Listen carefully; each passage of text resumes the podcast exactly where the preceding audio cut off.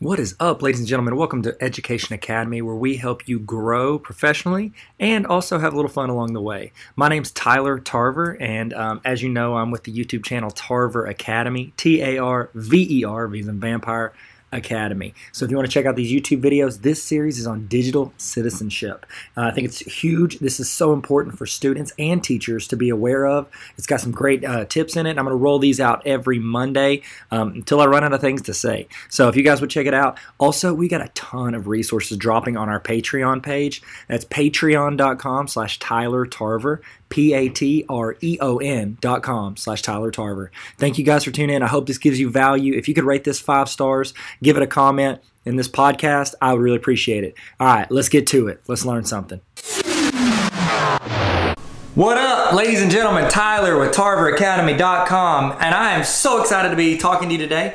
Um, today, we're talking about school wide policies and AUPs. If you could please subscribe, I would appreciate it. Uh, and let's get started. So, um, the first thing you need to know is what is this? I mean, that's, that's the first thing you need to know. That's what we're talking about. Um, school-wide policies. Um, AUPs, that's your, your school's acceptable use policy. And so it's like in there together. So they're, they're interchangeable, but you get the difference. So if someone says AUP, they're talking about your school's policies with regards to technology and the uses of materials. So um, what this is, is it is a school's uh, essentially their limitations or their their bubble of which they're allowing their students, teachers, and staff to work under with regards to the internet and the computers. Okay, so um, they're to have different levels at different schools. So, for instance, a lot of schools might not allow people to use YouTube at all.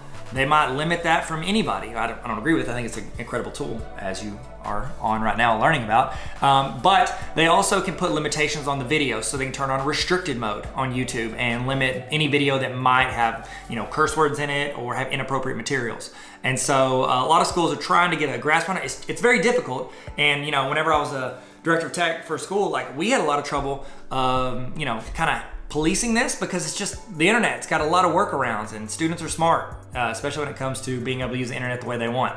And so, what we would do is we would try to set limitations, block certain sites. Um, try to open up as much freedom as we could because we believe a lot in allowing students to make mistakes, correct, and learn from it while they're young.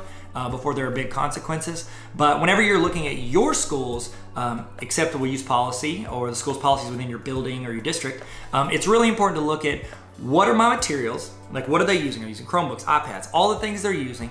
Seeing how you can police that, either through you know your servers or however like you're pushing that out, or if you're using just the Google Admin Console for it, um, or if it's your access points, whatever you're using to to police that or to to be able to police that. Um, that's going to come into account, and or you're going to have to take that into account whenever you're doing this, because if that program is limited on limiting other people, then you're not able to to put that into your use policy based on that. Um, also, you have, just have to have clear lines of consequences for teachers, staff, and students that um, step over those boundaries. Uh, and I, have never been a proponent of, oh, that kid did something on the internet or wrote something or typed something or posted something. Let's take away their computer for the rest of the year.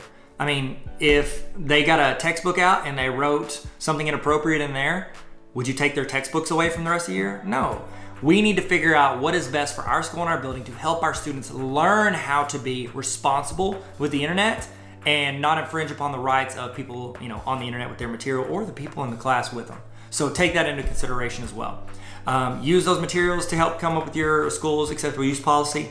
Um, and also be aware of it. Don't not know. Most schools make students and teachers um, and staff sign something at the first of the year, letting them know, like, hey, we understand what we're allowed to do with regards to these devices and the internet and we want to be responsible with it. So read through that so you know. Um, you know, saying, "Oh, I didn't read the thing I signed," it's not a great excuse for not following your school's policies. So that's it. If you're in charge of making them, make sure you get a committee of people that can have a discussion about it because it's always good when principals are enforcing stuff that they actually believe in and that everybody is aware of what they are and are not allowed. And there's I've seen a ton of times people will mess up and break something within our acceptable use policy just because they didn't know.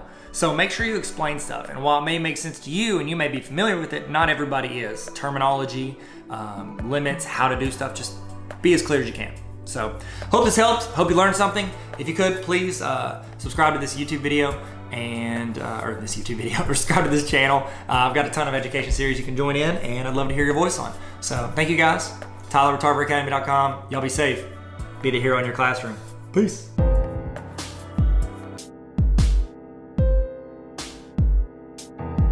Thank you guys again so much for listening. Uh, I really appreciate it. If you could go on iTunes and rate this five stars, that would mean a, a, just a ton to me, and I, would appreciate it. And I love your your thoughts and the reviews, and I'll read some of those in future podcasts. So leave something good or you know funny or whatever you want, and I'll read it in there. Uh, shout out to your class, that'd be cool. Okay, thank you guys. Be good and uh, never stop learning. Peace.